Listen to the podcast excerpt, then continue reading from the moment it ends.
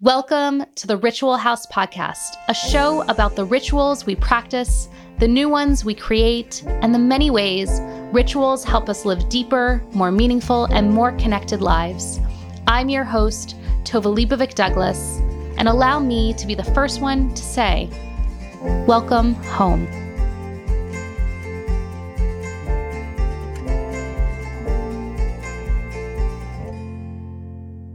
Welcome home. Home. Sorry. I, I watched ET with my kids recently, and what a good movie. Really recommend it. Okay, it's been a week it's been a week of vulnerability for me. And uh, it sort of is mirrored outside in sunny Los Angeles, where we have had lots of rain. I have just been feeling my feelings, which I share is really important as a as a facilitator, as a rabbi, as a spiritual counselor. I'm like, yep, feel those feelings, contain them, like give yourself a container for them and do it. And sometimes I need to take my own medicine. And so I did that. I did that. I created a little ritual for myself, um, which I'll share at the end of this episode. This episode, there are so many things that I really loved about it. I have um, Reverend Briana Lynn on here, who is just a brilliant thinker, orator, priestess, human. There's so many things about her that are pretty special. We connected during the pandemic on social media. And I was immediately struck by Reverend Briana Lynn's candor. I, I, felt like she just like really brought herself as a spiritual leader into whatever she was saying. Like she just like brought her vulnerable self to whatever she was sharing with people. And also just she was thinking so differently about things than than I do. And I'm drawn to that. Like I, I'm drawn to people that think differently than than I do because I'm here. I mean, I think we all are as like humans to sort of learn on this like path of life that we've decided to be part of. And I'm really grateful for her teachings because they've taught me how to think a little differently. And so I've been like a fangirl from afar. And there there was a moment that was like that was challenging for me when she was on. And I and I named it in the moment in the conversation, which was it was just tricky. It was a tricky moment for me because on one hand, I want to welcome everyone in with full embrace. Welcome to my ritual house, to our ritual house. Welcome home. And like she said a statement that had a little impact on me. And so I, you know, shared in the moment why it did. But I want to give a little bit more context as to like why it had impact. I do not believe that Reverend Briana Lynn had any desire to create any conflict at all. I actually think she was she was not doing anything consciously intentionally bad at all and i i also think that sometimes there's language that we just sort of take in in our world that can be harmful without like knowing it. Chosen people. So that's what Reverend Briana Lynn says. She alludes to chosenness. There's no real people that are like chosen. So there is this notion that comes from the Hebrew Bible that the Jews are God's chosen people. It comes from a time in our history when we were a full ethno religion. This particular way of thinking about a relationship between a God and God's people comes from the ancient Near East, which is a context in which a people group had their own gods that they worshiped and had a special relationship with. It was insular people were insular, they were in their own island. When Christianity branched off from Judaism, it lowered the barrier to entry. Meaning, instead of having to be born Jewish or go through a process of conversion to Judaism, to be part of God's people at that time, to be Christian, one only needed to profess a belief in Jesus Christ as their Lord and Savior. For this reason, the ethnic concept of the chosen people was one that early Christians felt a strong need to dispute. And over time, what had been like a heated sibling rivalry between Judaism and Christianity, it transformed into a really toxic relationship. The persistent presence of Jews in the world posed a theological problem for Christians, and in response, they like consciously developed an entire literature denigrating Jewish identity, which then combined with the political power that came to the church led to the persecution of Jews. Sidebar, there's been a lot of like beautiful repair on this by heads of church, etc., over the years. But this is this is this is the truth of the history. So I'm going to continue. The idea of the chosen people featured prominently in Christianity's anti-Jewish campaign. Over time, a twisted version of the original concept, one in which Jews saw themselves as superior to all other peoples, took root and became a common lane of attack against Jews by modern anti Semites. Reading the Bible to understand Judaism is a little like reading King Lear to understand the HBO series Succession. Highly recommend the show. It's relevant, but in a very complicated way. The Jewish tradition is 3,000 years old and it contains a multiplicity of opinions on every topic imaginable and more opinions on those. As with everything in Judaism, the real answer is it depends on who you ask. There are many different interpretations of the idea of the chosen people, and none is authoritative. And here's the kicker in the real world of lived Jewish experience, especially today, the only time Jews ever, I, I should say all Jews, but a good, good portion, great majority portion of Jews ever think about the idea of the chosen people is when they are confronted with a distorted anti Semitic version of it that's just hinted at, really, usually today. And for a majority of Jews, it's just not something that animates our spiritual and religious lives in any way. I actually think there's some Jews that don't even know about this like concept. And so when it's mentioned just in passing, that is the lineage that it holds and what I felt in the moment. And so I wanted to give a little context as to why I felt that, you know? So it wasn't just out of nowhere and why it was tricky for me to also bring it up. And now I want to move to like what I loved about the episode because that's not the full episode. I just think context is really important for things like this. The full episode was so rich and beautiful and took us on a like wild ride of like different experiences, vulnerable experiences of our own lives, of her life, of of how she frames things in such amazing ways. How we're living through a time that we're rebuilding, and she has a whole name and theory as to what this new time is going to be. And I'm super grateful for her wisdom. And so I, I like hold all the things and excited for you to listen. And without further ado, Reverend Briana Lynn.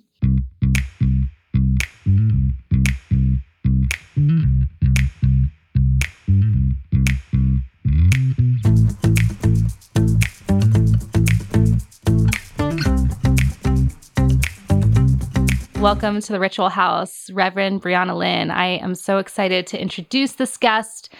She is the executive director of the Earth Temple Rites of Reparenting mentor and speaker. Reverend Briana Lynn is on a mission to bring more radical aliveness, deviance, and a return to earth wisdom rites of reparenting into this world. She has unrelenting passion for authenticity, equality, learning, and deepening our connection to life, to nature, and to the great mystery. She is an accomplice to the liberation of all beings, anti racism work, decolonization in personal and community practices, and deconstructing the patriarchy in every facet of life. Her current contributions include inspirational public speaking, one on one mentorship, large group facilitation, and nature quests. She offers a one on one, year long rites of reparenting mentorship for those wanting a support in personal, professional, and their place in systemic liberation. She also has developed a safe, liberating, inclusive, and practical spiritual and social justice community space for rites of passage, self reparenting, and space holder training in the mystery school that she actually started. There is so much more to share about Reverend Briana Lynn. I want to just share my own take on her from knowing her a little bit, but just a teeny little bit. I started following her during the pandemic and was immediately moved by what she was sharing even though I didn't actually always understand it if I'm being honest initially in the in the initial listening. But what I was so moved by was her passion, her vulnerability, and her ability to speak of truths, multiple truths that were happening to her in her own life, but that we were all experiencing in our lives in the collective. I DM'd her because I was so moved to, and I don't do that that often, but I was. And we were trying to connect. It didn't work. Life is busy. And then we ran into each other in Pacific Palisades. And it was for me this really important moment and step on my own journey of spiritual liberation and also even starting this podcast. Like it was like the sign for me, like seeing you. It was like, oh, it's Reverend Briana Lynn I'm supposed to do do things with her. I don't know what. Like and it was it was so healing and I just want the guests to know how you have a lot of lived experience that is pain that you sh- you showcase that you have turned your pain into sources of liberation for yourself and for others. And it's really remarkable. And in a world that we are needing so much more deconstruction and reconstruction i think that your spiritual leadership is imperative to that process for all of us. And so i'm just really glad to have you and have this conversation. Thank you. Thank you for having me here. And for reaching out and yeah to to stand in in the paradox together that there are multiple truths of things happening all the time and to meet in a place of care and ritual for me is the most holy thing that we can do, right? Like a return to our wholeness, a return to our true humanity. So I'm grateful to be here and be in this conversation Yay. with you. Thank you. I forgot to say one thing. Your TED Talk's amazing. You don't have that on your bio. Mm, thanks. Yeah, TED um, refused to publish it. So I've had oh. some varied feelings about oh. it. Um, two reasons. One, I mentioned sexual assault, which they, they, I was told that I wasn't supposed to do, and then I also mentioned the Earth Temple, the the temple, the church that it's a nature based Indigenous church that I started, and uh, they determined that I was endorsing a brand by naming the church, and I felt I went back and forth with the TED organization for a couple of months to petition to have my TEDx talk published on their site. And when they basically told me that speaking about sexual assault and speaking about this nature based Indigenous church was outside the scope of their rules, um, I kind of told them to fuck off. so, um, thank you for saying that. I have a lot of mixed feelings about TED as an organization. I've learned so much from what they've created and starting to see how women are still silenced and siloed by what they're creating. Mm. And that I think it's important for those of us who are finding spirituality from the trees and finding spirituality by reconnecting to our indigenous ways, not just lineages that are handed down, but by literally listening to something deeper than humans. Mm-hmm. Um, to be silenced in that way because uh, the spirituality that I practice is very different than anything that I've seen in in especially the patriarchal hand me down traditions. And to feel that kind of discrimination from this organization was frustrating to say the least and also deeply I deeply understand it. Like that's the kind of discrimination I navigate pretty much everywhere I hmm. go. And wow. I'm learning to not take it personally. It's it's not personal, systemic. it's systemic, right? We're working within systems of oppression that deeply depend on patriarchal colonizer white supremacist models that say if you have momentum, if you have other people that back you, if you have money, if you have these accolades, then you're real.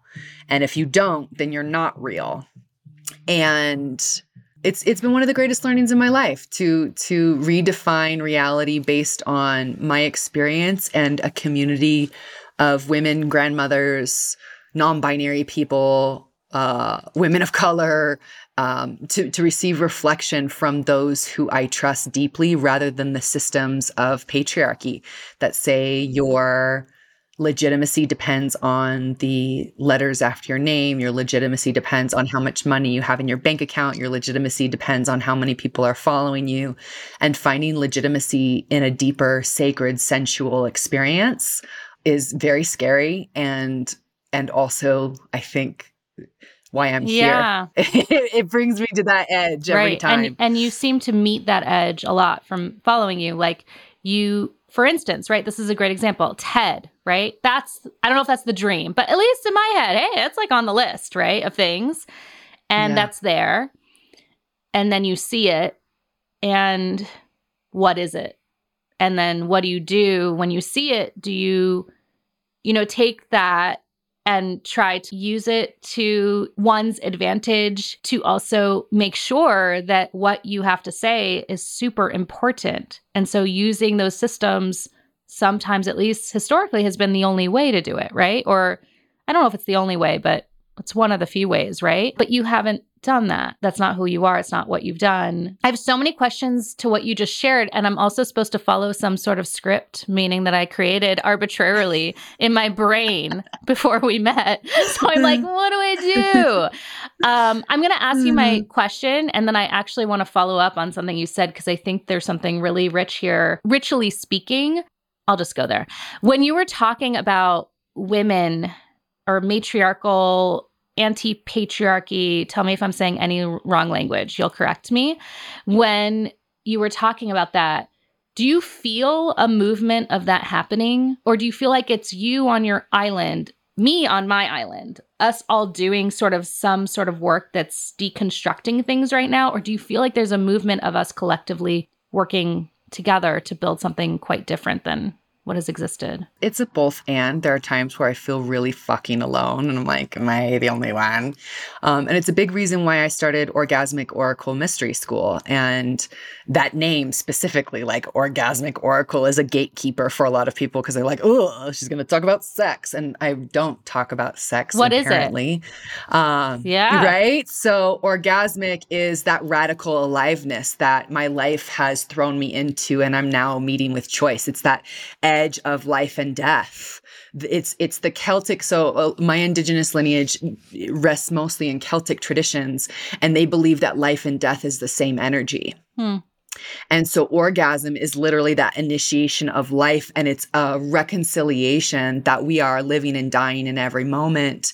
And it's learning how to meet that. It's learning how to be in the mystery. We don't know where we came from. We don't know where we're going. We don't know why we're here.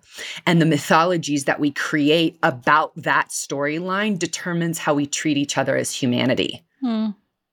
And so many of our mythologies are otherizing. So many of our mythologies create a hyper narcissistic, egoic momentum for a certain group of people. We are the chosen ones. I am special because I do this kind of meditation, or I'm special because I was born here, or I am special because I have this kind of skin, or because I have this kind of religion, or because I have this amount of money in the deep mysteries, it returns to the equality of life and death. Like we all meet at life and death. And that is ultimately what we are. We are just these living, breathing, dying creatures. And our life's work, the purpose of every human being on this planet in the mystery lineage is to enjoy the planet and leave her better than we found it that we actually find the greatest joy, not by making money, not by becoming a great spiritual or political leader, not by proving to our mommy daddy that we're good enough, but by serving as many people and beings, animal, plants, microbiomes, as possible. That our greatest joy is actually found in creating joy for others. And so the mystery school, orgasmic means I'm I'm leaning into that life death principle. Oracle means I came here as a messenger. I came here as a bridge from what we have now, which is systems of oppression and otherizing, to systems of collaboration and mothering and refathering and reigniting the hope of the inner child. That an oracle is someone who's learning how to bridge that conversation.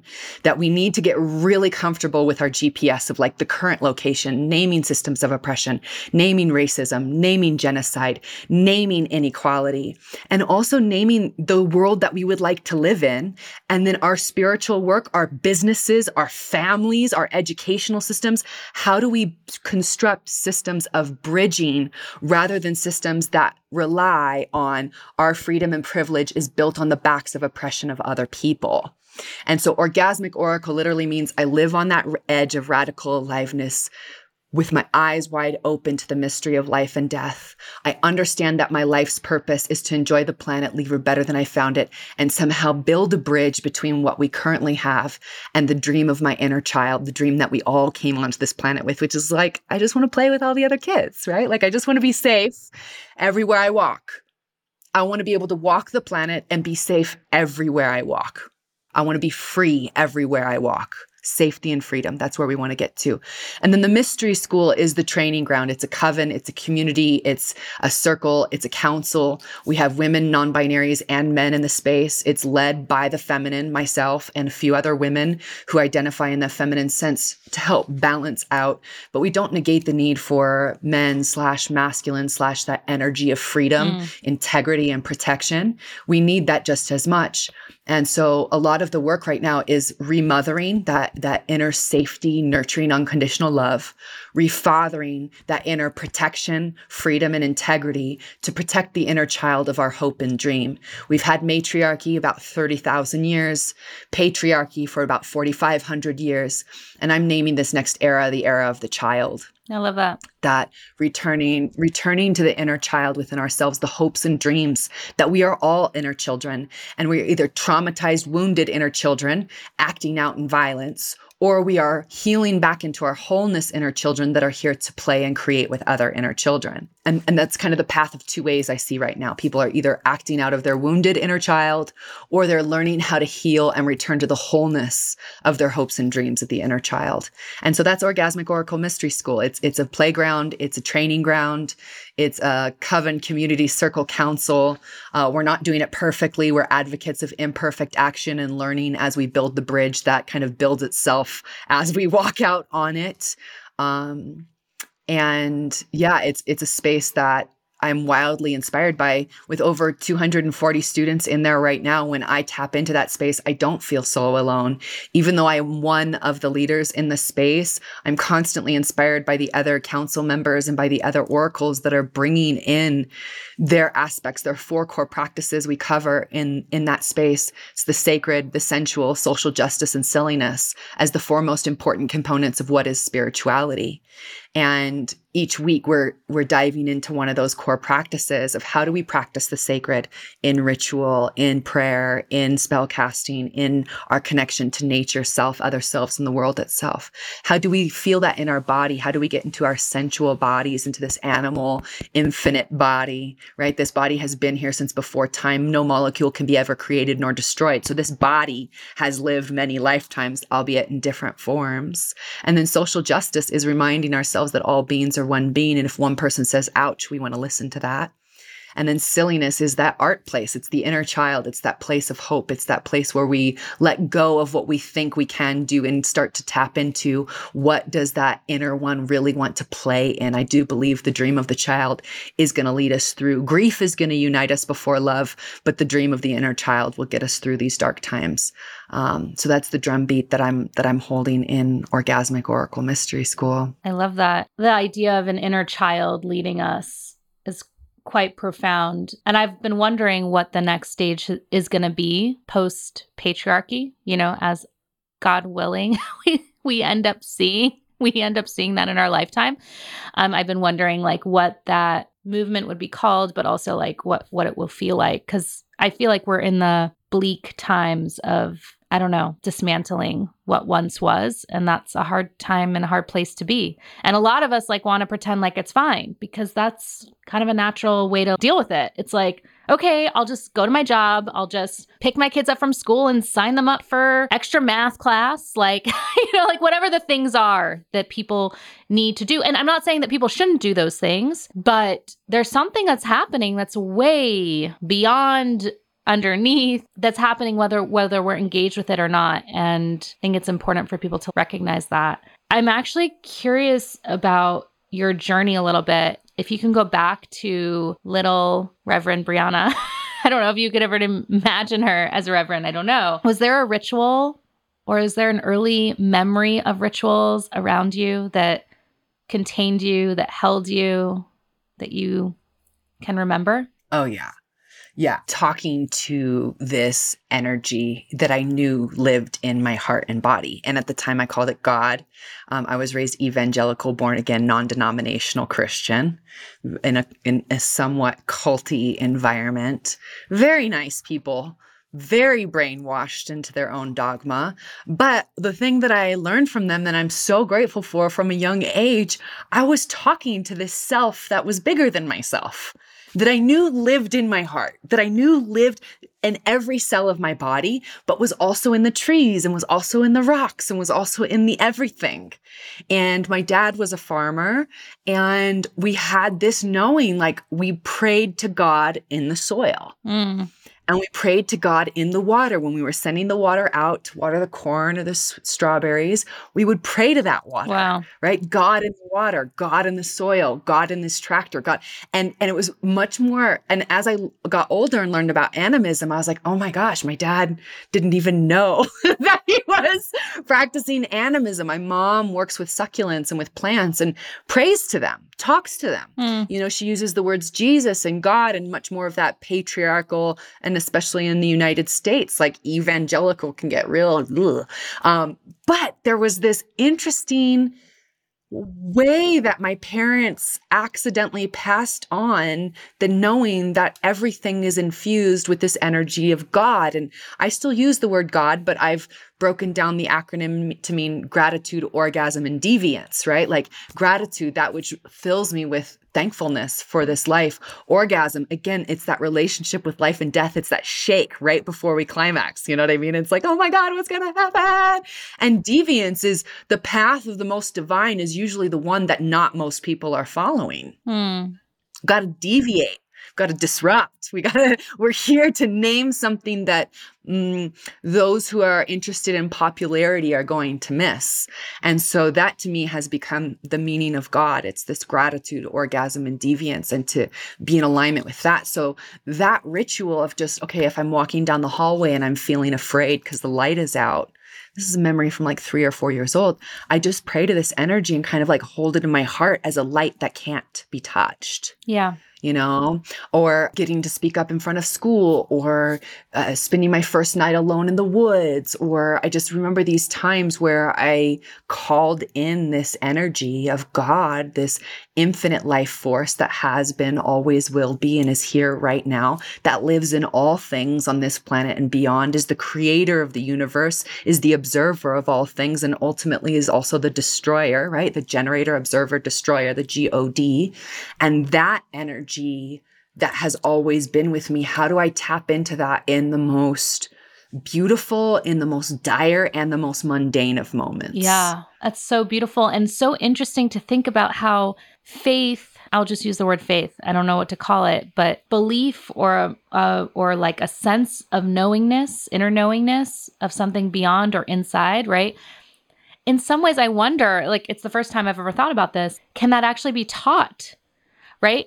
Because if a child knows that, like it's taught it, and obviously, I'm sure there was dogma and things placed on it, but like just that knowingness, what happens if all children feel that? And maybe children are so natural. I believe my, I mean, my children are just so tapped in in a way that I'm not. But I sometimes am reflecting on my own childhood.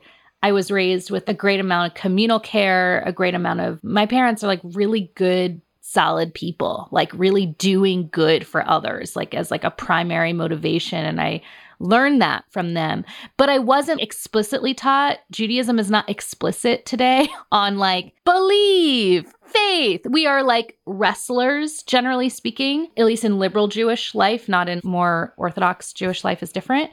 And I've had to rekindle and reimagine and reconnect to that piece that you just naturally had or were contained in in your childhood. And it's it's just so amazing to think about how our childhood could like really inform who we are um, and how we walk in the world in such a like pivotal way like belief like just having that oh i'm scared in the middle of the night. Let me tap into that. And i'm i'm trying to teach that to my children but not but like doing it on my own in our own household and i'm figuring it out and just so moved that you had that. Yeah as you're saying that too can it be taught possibly, I definitely think faith can be practiced. Mm, mm-hmm. Right. Like in these, I mean, in these times where we're looking at, you know, extreme death supported by the United States funding, whether it's the Democratic Republic of Congo or what's happening in Palestine or the Sudan or Tibet or Armenia, like, fuck, like my tax dollars are going to support the death of millions of children around the world. When I contemplate something like that, the practice of faith is holding on to the light in my heart, holding on to the light. For me, it's a womb in my lower belly and connecting to the light of the sun and the stars and the goodness that I know is in humanity. So it's almost like a meditation practice, right?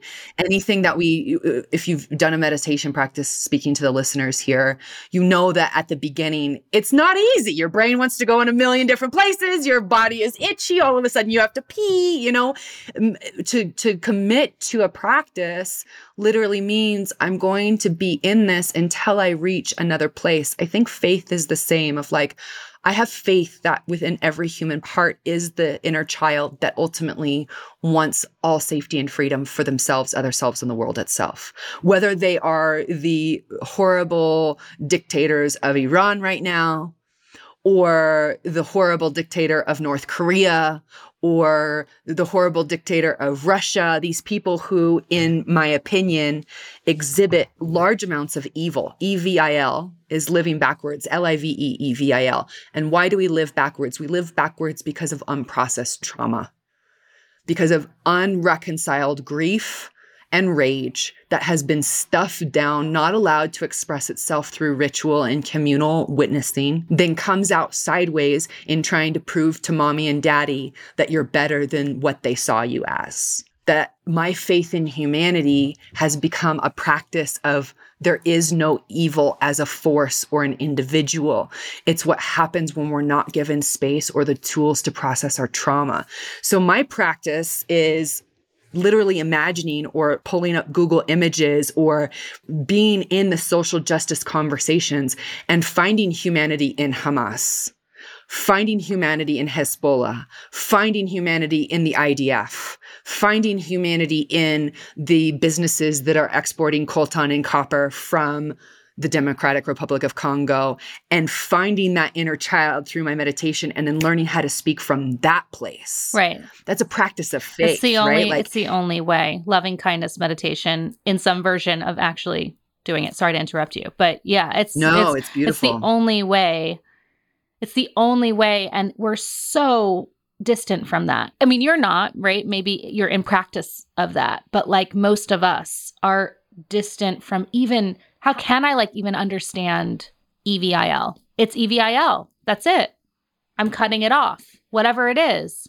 But like the whole point is to get to the LIVE, to your point. Yeah. Yes. Yes. And this is really beautiful in the sense that the reason why I'm able to touch into EVIL or evil is because I've seen it in myself. Right. I have uh, so much of my work personally and what I share is around grief, rage and like the ugliness rituals and leaning into the part in me that wants to destroy, the part in me that has vengeance, the part in me that wants revenge, the part in me that wants to just like rip out the throat of that person that I see as my enemy. I have deep rapport with my shadow side.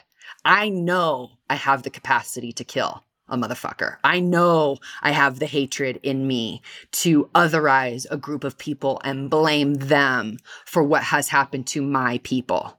I've gotten in deep rapport with that. And that shit is scary. And I wouldn't suggest that people do it alone. Have a therapist, have a trauma informed coach, or have a space where you can dive deep into this because generational trauma is real. What has happened to my ancestors and what my ancestors have done is real. What my family has done, what I have done in this lifetime from the perspective of patriarchy or white supremacy or being in the country that is the number one oppressor on this planet right now, I've had to reconcile my participation in some really evil shit and continue to do so. Is there is there a ritual you do to do any of that work, that shadow work, that reckoning with yourself? Yeah, there's several rituals that I have learned that I've some that I've created and some that I've held space for.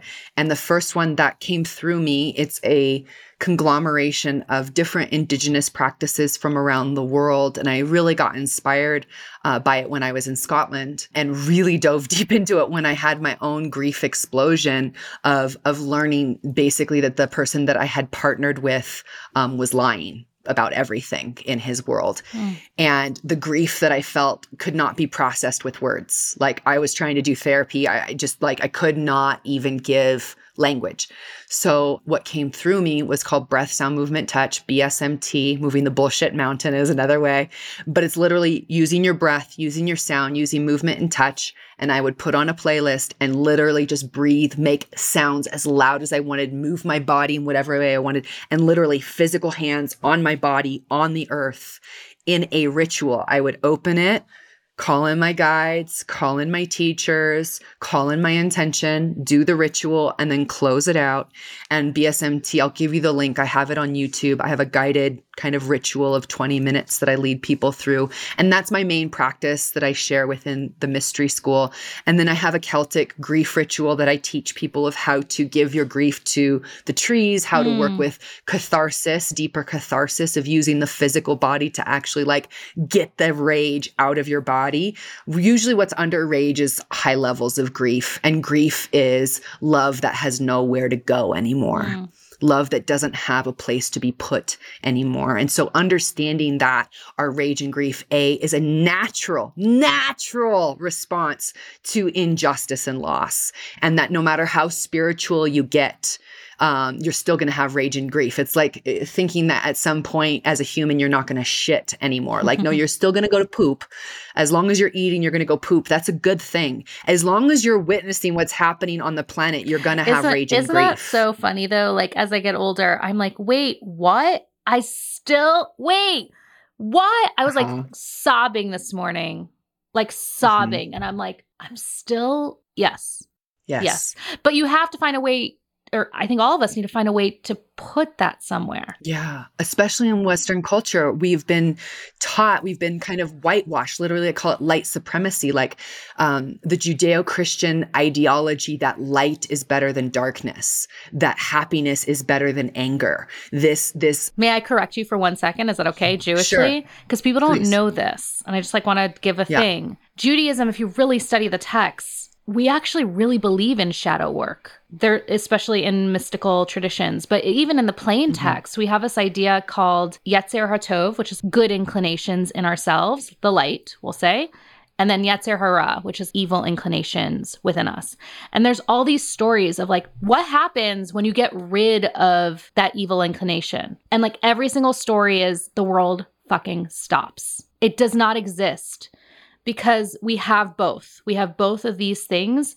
And the whole idea is you have to work with both. But unfortunately, we have totally cut ourselves off from those texts. Like I didn't learn about them. I've been Jewish my whole life. I didn't learn about them until like I found them on my own, right? I didn't yeah. I, I wasn't like presented them, but like I just wanted to like share that piece because I think it's lost in the ze- zeitgeist of things. Yes. I'm trying to figure out what the language is to use about ancestral Judaism I actually don't know, but I do know that in its inception, it was quite different. If you look at certain texts, then it then it's been there's still beauty in it. I'm not trying to, you know, say it's all bad. It's not. But there is like a realness to it, a real spiritual tradition that's like in there and it's totally cut off. And I think that's with probably most traditions, but it yes. gets me so angry because I'm like, it's in there. like we have to deal with it. We have to deal with the shadow and the light. Like that is the yes. deepest, most profound way to live as a spiritual being. That's what we're supposed yes. to do. But we're all cut off from it completely. Yes completely i fully i fully agree with you and even from you know the christian lineage as the small cult that was you know prosecuted and persecuted by the romans for a couple hundred years before the roman empire usurped Christianity, called it Christianity, Took it all. and then made that its like business, totally. right? And so when it was this small, almost like fringe cult, its focus was on women teachers, right? Like mostly women were the right. teachers, and their focus was on like we shouldn't have a centralized power that each one of us has access to God, that we don't need a Pharisee, we don't need a priest, we don't need someone to give us access, we don't need a blood sacrifice of an animal. We literally have God within us.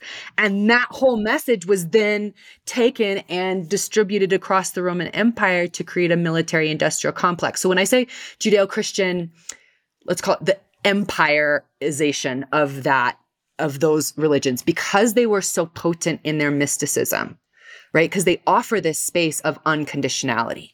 they offer this space of you get to be human and be loved. Mm. I believe in the core of what I know of Judaism and what I know of mystic Christianity is no matter what you do, no matter who you be, you are loved. That's the core. And then there's there's different doctrine, there's different metaphors, there are different mythologies, right? Kind of built on top of that.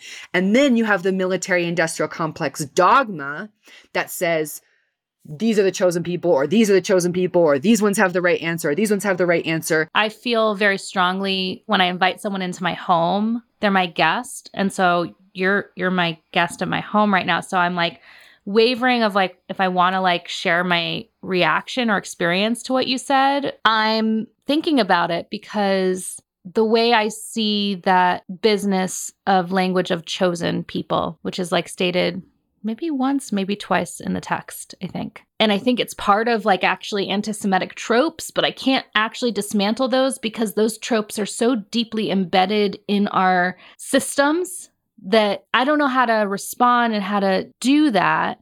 And we say like this prayer every day. It's the Shema, it's like the main prayer. And it basically says, We're all one. Listen, listen, we're all one. That's what it says. That's it. It's what you're supposed to say before you die.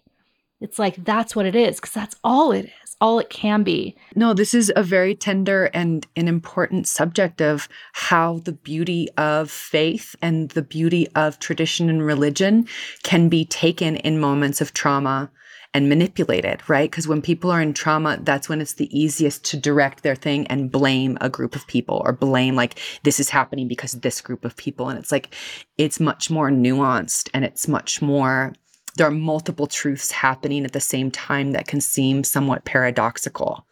And if we can all get on the same side of like, okay, no children deserve to die, no women deserve to be raped, no matter if they're Israeli or Palestinian or Iranian, like, period. That, okay, we can meet there. Cool. Let's start there. Let's start there. It's not Israel versus Palestine. Let's be very clear. It's never been that. It's never been that. There are huge economic interests. There are other governments and people vying for this land, for this area. And for us to remember, we support the children, we support the women, we support the elderly, we support the most vulnerable, we support the most oppressed. Can we meet there? Cool, let's start there. And what is it in our spiritual traditions that we hold to that is of the beauty and the oneness of humanity? Okay, let's go there.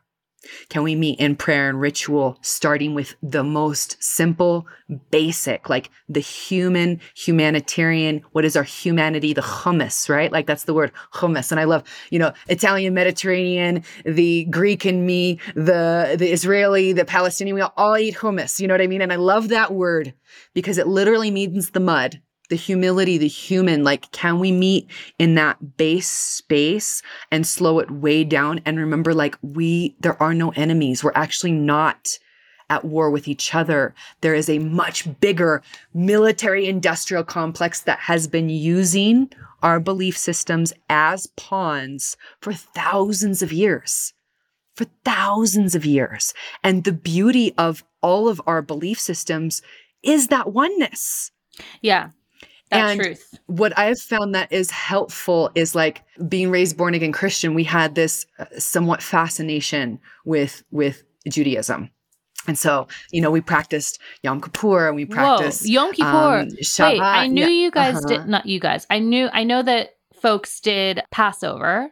Mm-hmm. By the way, Jews are really unhappy about this, just generally, just so you know. I'm Okay, sure. anyway. I'm sure. They just the Christians have just, Just taken like- things just and like- been like, it was Jesus's. We'll use it. Appropriation. But whatever, we won't go there. But Mhm. Yom Kippur, that's like a that's a serious one. Okay. Anyway. Yeah, yeah. serious one. It helped that the Shapiros were like four doors down from my family and were Jewish and like we could practice with them. So it was a little bit Yeah. different. But there was there was this scene of a beauty in another tradition and understanding that although it was different than ours, it was equally as impactful for them, right? Equally impactful for you to have these traditions as it was for us to have Easter, to have Christmas, or to have, so to, to start to see the equality of like, okay, these are just different cultural expressions or different time capsule expressions of the thing that none of us can name, which is the great mystery of the thing that is within us and greater than us. And uh, the more I've returned to a nature based indigenous practice and have left Christianity and I've studied Baha'i for a while and I got into Buddhism and you know uh, Kabbalah for a little bit and just like dabbled in these other places and started to see okay for me what makes the most sense is continually returning to nature as my teacher mm. continually going back to the place in my opinion where all religions were born from which is listening to the trees and listening to the animals and seeing the mushrooms and me as one organism. Like there is no separation, even in these sentient beings, that the dirt is also my ancestor, especially being a cultural refugee, right? White presenting in the United States. My indigenous ancestors are Scottish, Irish, Iceni, Etruscan, Sabines from the Alps of Italy into Greece, you know, and I don't have a connection to the language, to the dance, to the food in that my mother handed this to me from our lineage. I just, I don't have that. So as a cultural refugee, having to return to something that was more allopathic of what it means to be an indigenous human to this planet has given me a perspective of all religions within them have something of beautiful spiritual and cultural value that is yearning to be seen by those who don't practice it. Like, I do believe that the path towards peace has a lot more to do with celebration and unification. The child, right? Like, oh, I'm fascinated by this. I may not want to practice it. I may not take it on as truth for me, but to honor it in like that fascinating sense rather than, oh, these people are the ones who've done this thing. Mm. And I see this, the part in me that had to call my grief or my rage or my vengeance evil or Satan or whatever the otherizing thing is, is the part in me that would otherize someone else because of their religion or their belief system. The more I've been able to integrate that rage, that grief, that evil in me and see that that is a reaction to not having a space to where that can actually be digested, the more I've been able to soften to others who have very different belief systems than me.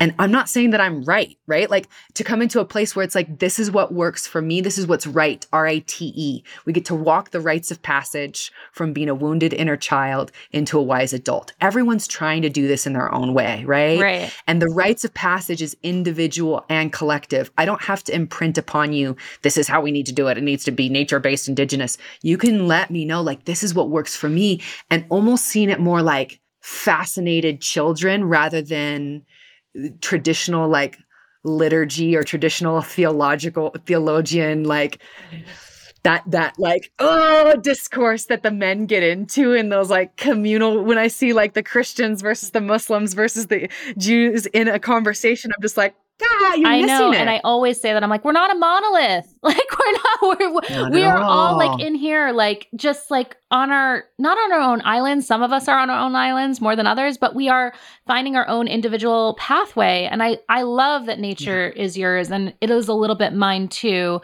Although I have like it's funny, I have this like fear of nature and this like awe of nature. And it's like, for me, I always return to the trees and the birds. Those are my two for some reason. They're like my return. If I'm like totally dysregulated, I'm like, find a tree, find a bird. You're fine. I was like stuck in traffic on the 405 yesterday. It was so awful. I was late. I was like cursing. I was doing all the things that we do. And then I saw birds like right overhead. And I was like, oh, right. Find the birds. That's it you're there, they're there. Hey, saw a little wing, do a little flap. And I was like, you're cool. It's fine. Right. And that's yeah. it. So I'm with you on it. And I, I don't mean to bring this about Judaism, but it's activating me a lot because I'm realizing so much of Judaism is like so earthbound as well and like has been totally cut yeah. off. Even Hasidic Judaism that started, you know, 1700s, 1800s, like was literally the idea was we need to get to the trees and just pray with uh, with what's in our on our hearts. What's on our hearts? Mm-hmm. Let's be with the mm. trees. What's on our hearts? That's it. But then that was taken at some point to be like whatever Hasidic Judaism is today, right? Which is my lineage and where I come from and um, my dad's side. And it it's quite rigid and dogmatic and like women on this side, men on that side, women do this, men do that, yep. you know, all the things. But in its inception, it was like let's commune with the trees and pray with what's on our heart. You don't need to be educated. You don't need to be, read. You don't you don't need anything. You just need yourself and the trees. I mean, yeah. and that's how all spiritual traditions, I think, start. So, how do you start your spiritual tradition or my spiritual tradition or our spiritual tradition today? Because I think that's what's happening, and not actually put all the things on top of it, right? Because that's like the dream, right? How do we like collectively find our ways individually doing it and like not do that thing that we always do? Yeah.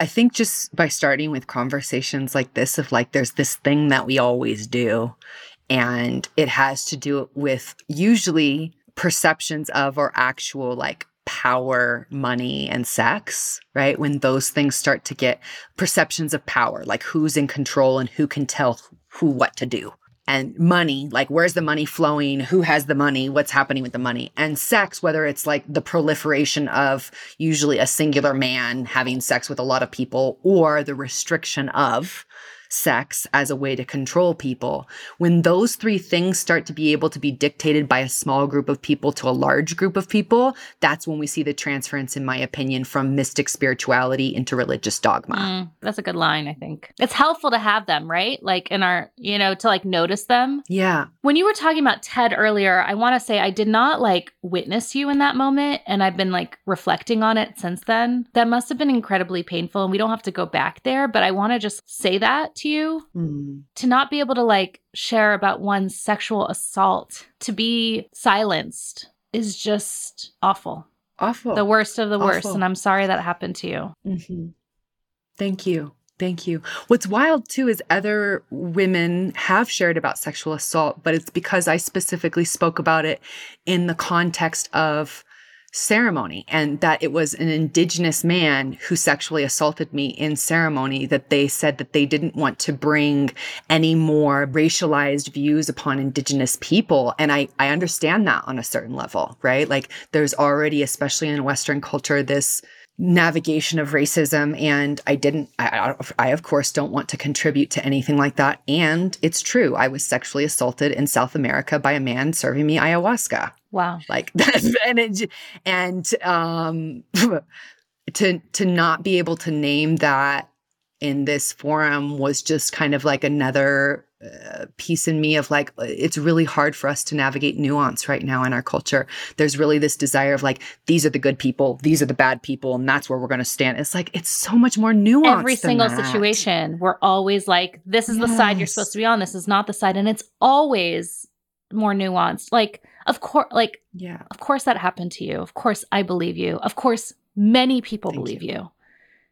And that doesn't mean that we can input like, oh, all indigenous, like ayahuasca ceremonial folk are sexual assault. Like, of course not. Like, of no. course not, right? right like that's not. that's not at all what i hear you know when you share that. And our limitations today are just they seem even like greater than before but maybe they're not. Maybe there's more opening than i think. But sometimes i think we're like even further. And i'm like into the idea of us doing all the work that we need to especially as like an individual individual that is white. Like I, like i am doing that work but I feel like there's like limitation on what we can talk about. And then that can be really problematic to what needs to be talked about, to the essential truth that needs to be talked about. My friend, who super huge in anti racist work, a leader in it, and he said to me, you know, off the record at some point, I need to remember to have empathy for the folks that are actively and have actively committed racism in their lives. Like, that is like the only work I can do. And I'm feeling like I can't do that anymore. I'm saying like I think that's profound, right? Like that's a profound because mm-hmm. he's like that is the only that is actually the only way we can do it. Yeah, I I fully agree. You know, the the starting to understand that we've all been part of and products of systems of oppression and that the way that we move forward is starting to be able to see the humanity in everyone. I know. Everyone. So it's hard. It's really hard, especially when we want to otherize and be like, it's all white people who are racist, or it's all Arabs who act this way, or it's all Chinese people who act this way, or it's all Mexicans who act this way, or it's all Jews who act this way, it's all white women who act this way. It's, it's just not true. It's just not true. And that life and the world is much more nuanced than that. Thousand percent.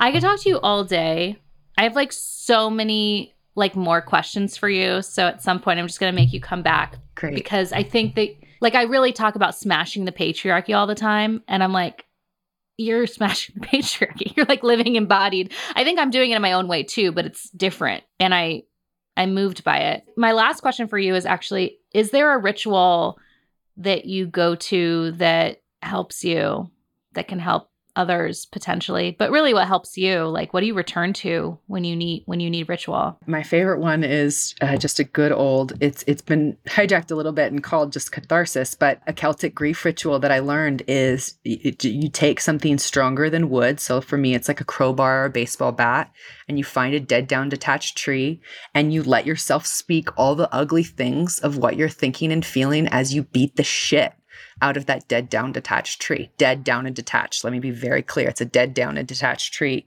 And you let it run through your body as though you were actually beating the thing, the person, the idea, the concept, that whatever, and go there and go there. I like being witnessed in it. I like having someone who witnesses me that's very helpful, but you can do it completely on your own too. There's something about getting physical in the body that has been really helpful for me. And then breath, sound, movement, touch is the other one that if I can't, you know, go into the woods and do my thing, being able to turn on a song and just move my physical body, use sound, use my breath, use my hands to like, and give myself permission to actually feel the feeling, that feeling that I've I've told myself or I've been told by my culture or society that I shouldn't feel, to actually give myself permission to feel it and go through it. Any feeling fully felt is bliss. That's Joseph Campbell. And I can get to that place if I give myself permission to fully feel. Uh, a therapist that I work with says that it takes about 90 seconds for a feeling to complete its cycle. 90 seconds. If I can give myself 90 seconds to actually go into rage, if I don't give myself that 90 seconds, it constantly recycles itself again and again and again. So those would be the two rituals that I'd leave you with. It's just a good old um, dead down detached tree beating and some breath sound movement Ooh. touch. Yes. You're inspiring me. I got to move my body a little bit. Thank you so much for your time. Thank you for being here, for your wisdom, for your bravery and vulnerability.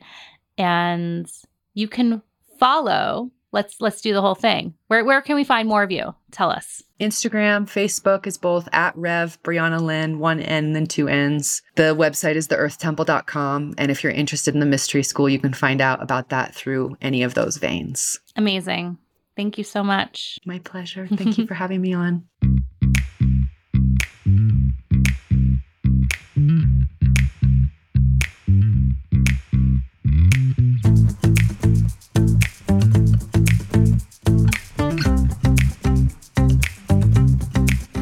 I so hope you enjoyed the episode as much as I did. Take all the rituals that she shared. I, I really love this idea of chopping wood. And I want to share actually the ritual that I did this week to sort of contain the feelings. It's something I've done many times, but I'll just share it. I created a space and I said, This is your ritual. And I, I didn't have a lot of time. I actually only had like 20 minutes. So I put a little timer to make sure that I was on time because I could go into these things for a long time. I actually think time it can be important with ritual because it can contain it and then make it more effective and impactful. I just share that if you're trying on different rituals at home and you're like wondering how to do it, I think one thing is time. That took me a minute to realize as a ritualist.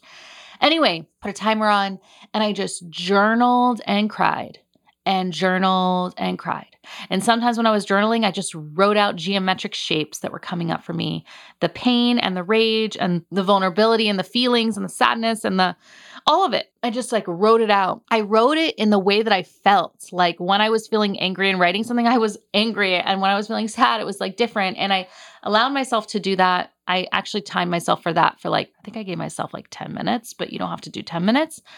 And when I was done, I allowed myself to just sit with it for a moment and then ripped up the paper really, really consciously. I ripped it up. Now, why rip? In Judaism, we actually believe in our grief. We do a thing called kriya, which means to rip because there's nothing else that's going to heal our broken hearts. And I feel that's true in the grief of life. It doesn't have to just be from loss, although I am feeling the grief of the loss of my friend from uh, recently.